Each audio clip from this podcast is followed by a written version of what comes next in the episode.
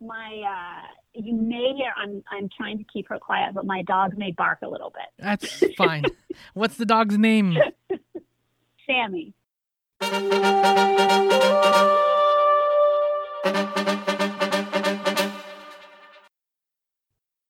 Yo, welcome to my summer lair. I am Sammy, serial podcaster, Younan. Okay, we are going dark for this episode, so please get ready. It's gonna be like exploring a black hole as if it was a cave. Helter Skelter, an American myth, is like the last dance, but like for Charles Manson. And I know that's a terrible comparison, but it's accurate. It is a sociological and anthropological dig. It is archaeology to understand sociology. Like, it's a strange commentary on our endless fascination with true crime and serial killers. Like, we know who the killers are. We know the son of Sam. We know Charles Manson. We know the Golden State Killer.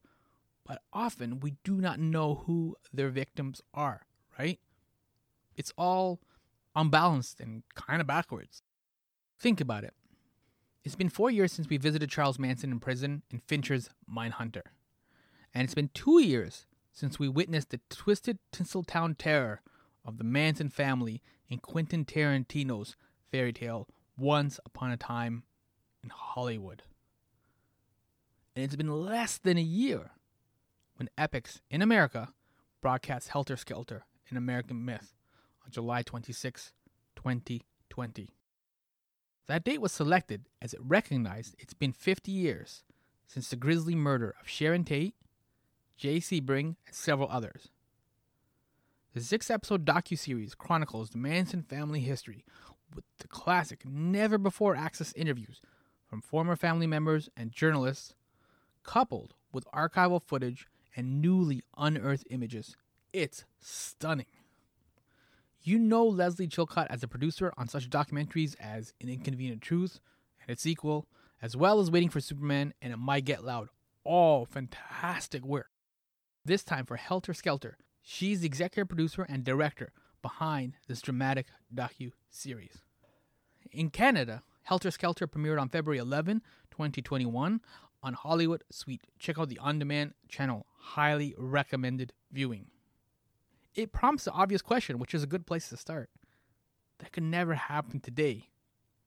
Right? Right? Well, that's a good place to start my conversation with Lesley Chilcott. Yeah, I was gonna like I was gonna obviously do an introduction after we finish talking, but um and I was gonna do the, the usual Okay. spiel where I was gonna like, you know, mention the fact that you're executive producer and you're director, but you also picked up a song performer credit for this. For Itsy Bitsy Spider? Oh, that, yes, that one. that That's a cool credit. Yeah, well, I I I needed uh, something for when our young Charlie is playing the piano, and I, you know, we wanted to pick a song that was in the public domain. So I just played it at home and then recorded it and sent it to my editor, and then um, you know tried to play like a five-year-old, for example, which is fine because I'm not I don't play the piano anymore, so I naturally sound like a five-year-old anyway. Um, yeah, so that that was just kind of a, a funny little thing. Mm-hmm. Yeah. Um all right, so we'll go from that funny little Thank thing you to for noticing. yeah. Uh, no, I thought it was cool. Like, um, uh, but yeah, unfortunately, we got to go from that funny little thing to this like serious, like mass murder kind Yes. of thing. Uh, I don't know how to segue from that. Are you ready to kind of get into all this? Uh, I guess darkness, for lack I'm of a better term. All right. Yep. So uh, I want to start at an unusual place because your docu series Helter Skelter, an American myth, um, which is going to arrive now in Hollywood Suite in Canada. It's already aired in uh, Epix in the U.S. But um, one of the current political American debates is how much blame President Donald Trump should be assigned for the recent January 6th insurrection. Like it was his followers who stormed the Capitol building. He didn't. Just as was Manson's family who murdered Sharon Tate, right? And several others. So having I made this see where you're going. yeah, so right. So having made this docu series, where do you stand now in like personal responsibility, accountability? Uh, did the system let people down? Like, where do you kind of stand on that whole? Uh, not even just necessarily for the political spectrum, but just in general. Yeah. Well, what I okay, that's a very good question. Um, what I did learn on this that that is like in terms of my personal journey that I thought was interesting and somewhat surprising is it's very easy to look at something as horrific as the Manson murders. And, you know, when we've all seen the clips with the girls singing and, you know, they they they just look a little bit crazy and i think it's very easy to say oh i would never be that much under someone's influence you know that i would do something like that even if i was you know uh doing a lot of lsd and only 19 years old and and i think part of the reason that the manson family forever intrigues 50 years later in addition to the obvious reason they were very horrific murders that shouldn't have happened but why of all the murders is this one of the most talked about and i think it's because it's very hard to come to terms that one of those girls or guys could have been your neighbor or your cousin even. And you want to think it's because they're so crazy that they're out there. But before they got to that point, they were regular teenagers. Mm-hmm. And in the end, they were in a cult you know, and you think, well, that couldn't happen today, but we, we have NXIVM now, and you have, you know, women in an elite group branding themselves, you know, for their cult leader. And that just happened a handful of years ago. So I think that there's, you know, there's like a playbook that these figures have. And, and, and Charlie, even though perhaps he, he was one of the earlier ones, you know, he isolated his family um, there was a lot of sex that he controlled. He would alternate love with fear. He would treat life as if it was a game. They would dress up and role play. He gave them different names. So, in essence, they were someone else. And then, you know, he would repeat his philosophies over and over and over again, whether they were true or not. And so I think that while, you know, there were a lot of people in the family that didn't do any killing, um, but the ones that did uh, and they should have never done it and it was 100% wrong, but they were very, very much a part of the cult and under his influence. And before I did the series, it's so easy to be like, that would never happen to me. and I still would like to believe that would never happen to me. But when you look around and you see people falling under influential, you know, the influence of, of icons and especially being so isolated, you know, it does happen today. And it, it, it's interesting it's interesting to look at. It's easy to say when you don't know the story those are just crazy people. And then you see how day by day they were just driven further and further and further. Yeah i want to pick up on that thread because I, episode two uh, the seed it details uh, manson's background in west virginia and his strange mother who went to jail for a period of time mm-hmm. and then following that episode episode six uh, during his trial he says a line these children he was talking about the girls, but uh, these children that come at you with the knives, they are your children. You taught them. I didn't teach them. I just tried to help them stand up. And so I don't know if this is terrible psychology, but like when you look at the episode two, when you look at the details and the surroundings and the way that the system let him down, and he was in all kind of like juvenile delinquent type of situations and things like that, prisons and yep. the, the situations his mom was in as well too. Like um, is he kind of right when he says like these children that come at you with knives, you taught them? Like, was it? Is this kind of like a? It's partly your docu series a judgment on the system that we have created?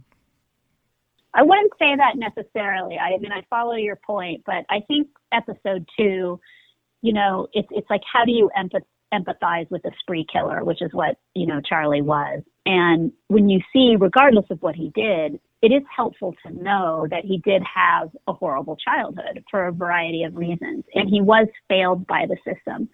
Now, to take those failings of his upbringing and twist them and say that it's actually a reason for a group of people that only did something because he influenced them, I think he's taking it too far. I will say that, you know, if Charlie had had more care with his upbringing and there had been more psychological help, he may have turned out very differently. You know, he could he could definitely shine a bright light when he wanted to. He, you know, was a decent musician. He could have gone in a very different direction. Yeah, the music, I, I had never really heard his music. I knew that he was kind of a failed musician. That's always been kind of floating around. And even in the first Right. episode, there's about three or four songs that you play. And a couple of them were like, they're decent. They're not like amazing or quote unquote hits.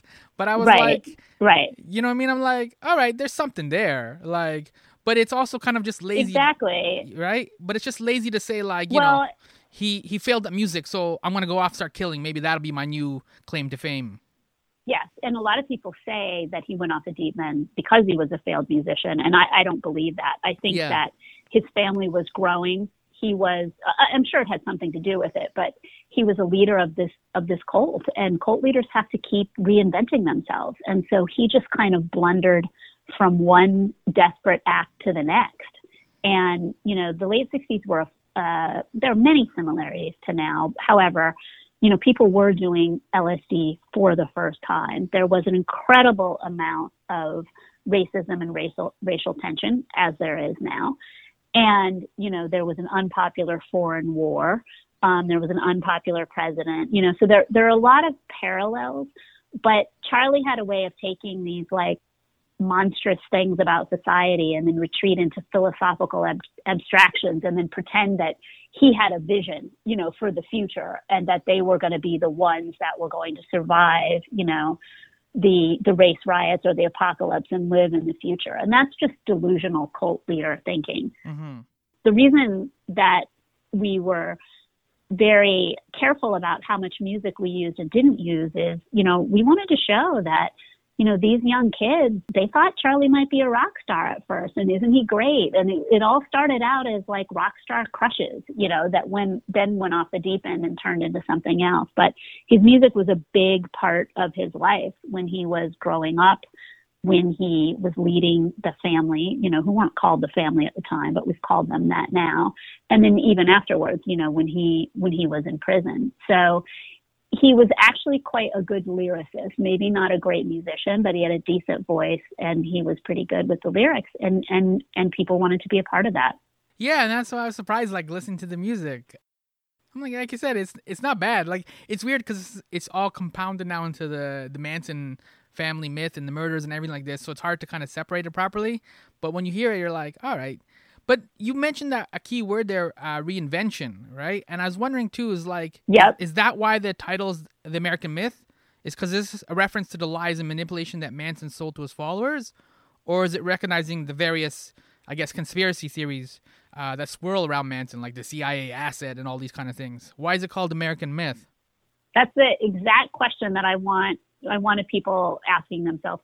One is that Helter Skelter was a book, which is a fantastic book by Vincent Bugliosi, the prosecutor, but it's all told from the prosecutorial point of view. hmm And the myth, so to speak, is it's a couple of things. It's it's it's a lot of the lore that you just described, but it's also Manson is given this credit for being some kind of genius leader, manipulator of people, you know, and that he had this vision for the future and he was a mastermind criminal. That part is a myth. He literally was going from one paranoid blunder to another. You know, he was not this, they called him a bearded Svengali. I mean, he was not a genius. He was a really good salesperson, a really good con artist, mixed in with that with some genuine feelings like, what's wrong with living on a commune outside of society and finding your own food for free and doing your own thing, you know? Like, so there's, there's some things that were appealing to the 60s counterculture and the young people at that time. But for, for every member that came to live with him, you know, there were probably a dozen that he approached that that wouldn't. So the the myth is that he had this total master plan, which which he didn't. So then, is this an LA story? Because LA features prominently as well uh, in the docu series, right? And LA is always about that Yeah. thing of like, you know, Brad Pitt comes to LA and he only has a hundred dollars in his pocket, and and then now look at him, he's this Right. big time movie star, right? So is it kind of also like an LA myth as well? I think it's definitely an LA story, but that has more to do with the geography of it. You know, the whole thing took place here. Um, Manson came out here when he was quite young with his wife at that time and ended up in, you know, the bigger adult prison, you know, here at Terminal Island in California. And then there were all these trips to the desert, you know, where they were supposedly you know, looking for things buried in the desert that weren't there. And so it's a very Southern California story in, in the latter part. In the beginning, of course, when Charlie got out of prison in Terminal Island, he went up to Northern California and wa- rocked, you know, right smack in the middle of what was happening at Berkeley and then across the bridge over at Haight Ashbury. So he was kind of formed there and he was really surprised about, you know, the free love and the the gurus on every other corner, you know. And he's like, I can, I can do that. So it's a, it's a California story in that sense for sure. Yeah, and it's hustling too. You already mentioned too, like yeah. some of the dumpster diving and things like that. We're gonna live on a ranch, and it's this kind of utopia, right? So it's like it's a hustler. Yes, yeah, and, and you know a lot of the ideas you know, before he kind of lost his mind and things went dark. I mean, those were those even weren't even his ideas. People were doing this. There were communes in all over California and Oregon and other states and this community living and why not live in a you know a society where everyone's free and you know if you don't have to, if you just have to work and get the minimal thing or maybe you don't have to work that much i mean there's a lot of people that feel that way that you know this day that these days excuse me so it all started out as, you know, he was hoping to create this sort of sex based utopia, right? Or even just a utopia. Mm-hmm. But then as the leader, he didn't, you know, he had to keep reinventing himself and there was no money. So then what are you going to do? How are you going to make your money? So it all went south very quickly. So I, I guess rather than asking you the traditional question of like why why would you make, like you know what I mean? Like we've been kind of Quentin Tarantino just put out Once Upon a Time in Hollywood uh, a couple of, about four yep. years ago uh, Fincher's Mindhunter. I actually used the same actor uh, for Manson. Uh, he made a appearance in the first couple episodes of season two. So rather than ask you like the typical like why did you make this kind of question um, like was your intent or was your hope that the more that we kind of talk about uh, Charles Manson like does it kind of demystify them? Like when you kind of cut the red wire of a bomb in a movie, right? It kind of it drains all the tension and it's not a scary thing anymore now. And it's just kind of much more neutralized. Is that kind of a hope or intention as well And for making? Uh, yeah, that is. That's a, yep, that's a good way of putting it. I mean, there has been, you know, so much stuff on Manson but you know we had the the the time the six hours to do the deep dive and get away from the headlines. And a lot of a lot of shows inadvertently really glorified him like i said into this like mastermind leader. And i wanted to debunk him you know. He conned a lot of people. Some people genuinely liked him but there were a huge amount of people that didn't. And it was something that could have you know was very ripe for happening uh, right at the end of the 60s. But to give him all this credit, you know, like we should be talking more about the victims. And quite frankly, we should be talking about more important issues. There's all these people that have made him into this misunderstood guy, you know, mm-hmm. and he had a horrible upbringing and you can feel for him. I think when you watch episode two, you find yourself surprised because you're like, I feel bad for Charles Manson, you know, but I mean, he was a kid, you know, and and all of these horrible things were going on. So you can see you can see what happened in that background. So I think what what I wanted to do was exactly what you said was to demystify the man, the leader of this family, you know, call him the spree killer that he was and knock him off of sort of that he's become an icon in a weird way. He's a murderer who's become an icon, right? Mm-hmm. And I wanted to do a much deeper anthropological dig. How could that happen in the late 60s? What was what was playing on the radio? What what was it like to be able to hitchhike all the time? Like how could you just fall in with people like that? Well, because you were hitchhiking. But I wanted to go beyond the tabloid-esque coverage that you see a lot and talk about you know, there was something very morally serious going on underneath this spectacle of of the family. Um, and so that's what we wanted to achieve with this. And quite frankly, you know, it, it sounds kind of strange, you know, after you do six hours that there's nothing else to talk about. There's always stuff to talk about. There were Manson family members that became famous years later, you know, so it, it's never going to be over, but we wanted to, to demystify him and the story and show that it was one thing after another that kind of spun out of control and that he was a small con artist who just happened to, you know, be the leader of one of the most unspeakable murder tragedies in history. Yeah, it's a it's a strange commentary like uh, our I guess our fascination with true crime and serial killers like we know who the killers are. We know Son of Sam. We know Charles Manson. You know what I mean? But we often do not know who the yep. victims are, right? And that's kind of right. like it's it's almost unbalanced in a sense. You know what I mean? Those are the people. Those are the families that got ripped apart and had to deal with it and had to deal with those horrors and things like that and process that and but like we sit there and we figure we try to figure out why the killer did what they did. Well how did they snap? Was it like was he a failed musician? Was he this? Was it that? And it's like we never ever focus on the the people that suffered through those things through those crimes and through those times. Right right. I think i think that's right. And i think that um you know it's there are family members that had nothing to do with the murders that are still paying for being associated with the family, you know, these days, you know, 50 some odd years later. And the other thing is, would we even be talking about Charles Manson? Because he wasn't a serial killer. It wasn't like Night Stalker or some of these other people that go on and on and kill people. You know, he he did. He he's what's classified as a spree killer. And if it hadn't been some very famous and well-known people in Hollywood, would we even be talking about Charles Manson? And I think that's interesting to look at too. So how did you balance, or what was the what was the internal debate like? Uh, because you show some of the actual photos, some of the grisly crime scene uh, photos.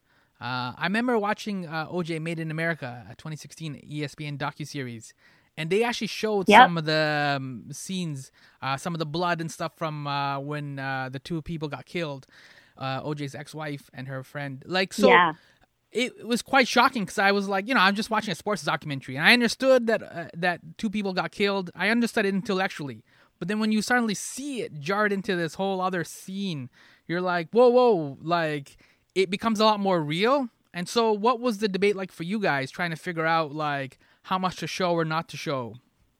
It's a it's a good question, and I, I won't speak for the for the other project, but we only show one photo per victim and we were very we we we ended up editing that a bunch of different ways. And i don't believe in you know doing slow motion blood splatters and and things like that because i these are these are stories about real people you know in documentaries in this case. However it's one thing to say the murders were brutal and there were you know 22 stab wounds and it's another thing to see one photo of it. And we felt if we didn't show it, and it's done, I, I won't say exactly how we did it here because um, because it hasn't run there yet, but we were very minimal and very careful about how we showed it. There's no music, there's no nothing. But at the same time, if you don't show one photo, then you might be letting the murders off the hook. They were very brutal, they were very bad crimes. And we're showing you how these people could have maybe been in the situation where they did that, but you need to see, you, you can't let them off the hook. You need to see what happened. And that's why that's, that's all we show is that one photo of, of each victim. Mm-hmm. And that's it. So that was, that was the philosophy behind it. Yeah, no, the dropping the music too worked. Like, uh, as you mentioned just now, like, because now you're just alone with, like, you're almost like a cop arriving at the scene. You know what I mean? And you're like, oh my gosh, you're not yeah, you're not yeah. used to this. And it's you still, even though those people unfortunately have been dead a long time, I felt it was the most respectful way to do it without it's not up for a second longer than it needs to be in order for you to just see what happened. And then you you hear the, the descriptions. But if we hadn't used it at all, then you don't get the gravity of how of how truly awful it was. And those acts are sort of, um, uh, I wouldn't say nullified, but they're, it would be letting them off the hook. Yeah, because like I said, like, you know, you just hear like, you know, they they killed J.C. Sebring, they killed Sharon Tate. Like, you kind of intellectually know that because um, I grew up obviously after the 60s, right? I was born in the 80s or late 70s, early 80s. So it's like I grew up after, and so I know intellectually what they did, right? Right. And you're like, okay, that's awful. Right. she was pregnant. I'm like, that's horrible.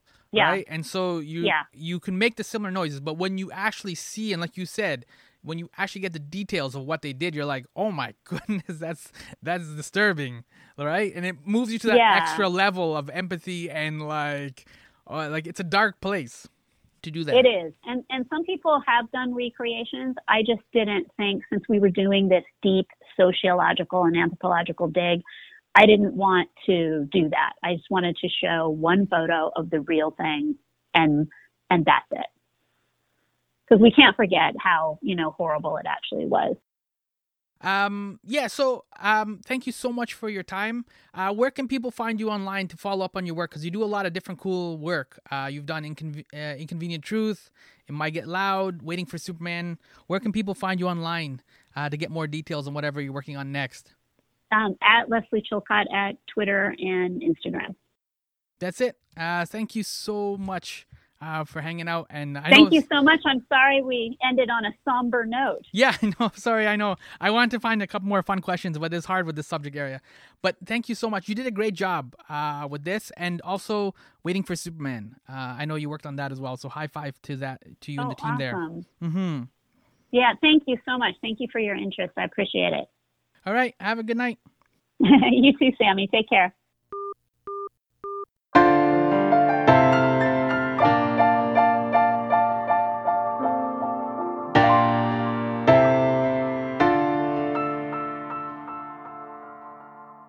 Yo, as I said at the top, that was gonna get dark. Oh man, that was director Lesley Chilcott, and Helter Skelter, an American Myth, is her docu series. You can see it on Epix in the U.S. and now on Hollywood Suite in Canada. I am Sammy Younan. Look, often when celebrities or famous folks like a former president or say MLK pass away, we eagerly participate in this ritual of reduction. We sand off the gruff edges, we gloss over their sins, and we reduce or even dilute their value and impact. MLK is basically down to greeting cards, like little sound bites, like when his movement and his legacy and his life is so much more. It's so much bigger. It should be so much bigger. And then, yet, oddly, and every so often, we expand a famous folk's life. We've done this with Charles Manson. We've expanded his life and his legacy when really we should have reduced it. His life has become a pop culture prism from which we see a colorful spectrum of positions, conspiracy theories, and true crime facts, a classic complicated American saga. I vaguely knew about the Manson murders. I obviously knew who Charlie Manson was, but I had no historical handle to pick it up. Lesley Chilcott's Helter Skelter is a fantastic historical handle, if you can handle it. It is the unsettling contextual reckoning of a dark moment in the so called summer of love. It's like staring at an eclipse because it's not something that happens often. At least you hope it doesn't happen often. We know this. Accidents suck. We accept they're part of the cost for flights and self driving cars because they make the experiences better, they make the experiences safer. You need to have accidents so you can understand what went wrong and make the necessary safety adjustments. Because of car accidents, we've added airbags and windshield wipers, even seatbelts. These valuable items that we take for granted were not part of the original car designs. We've adjusted and learned from our mistakes. Even though those lessons tragically cost a lot of lives. When Lesley says in this conversation, it's easy to say when you don't know the story, those are just crazy people. And then you see how day by day they were just driven further and further and further. Yo, she's right. It is so easy to dismiss these people as crazy because that reduces the tragedy. This is a fascinating docu-series. I highly recommend it. Must see TV. I'm not a fan of holding a strong opinion when you haven't done the homework. There's no need to read the room if the room isn't well read, right? So this is a great starting point for understanding who Charles Manson was, who his family was, and grappling with the horrific and devastating ripples that murder so often creates. The case isn't closed just because the cops caught the bad guy and put him in jail. That's the law. But that's not justice. Make a strong tea and check out this docu-series. Reach out to me and tell me what your takeaway is. What stood out to you? What surprised you? Did you learn anything? Let me know on social media. My pal Sammy for me, my summer lair for the show. Twitter, Facebook, and IG are all my pal Sammy and my summer lair. Thank you so much for listening to me in the Netflix world. Hollywood, yo.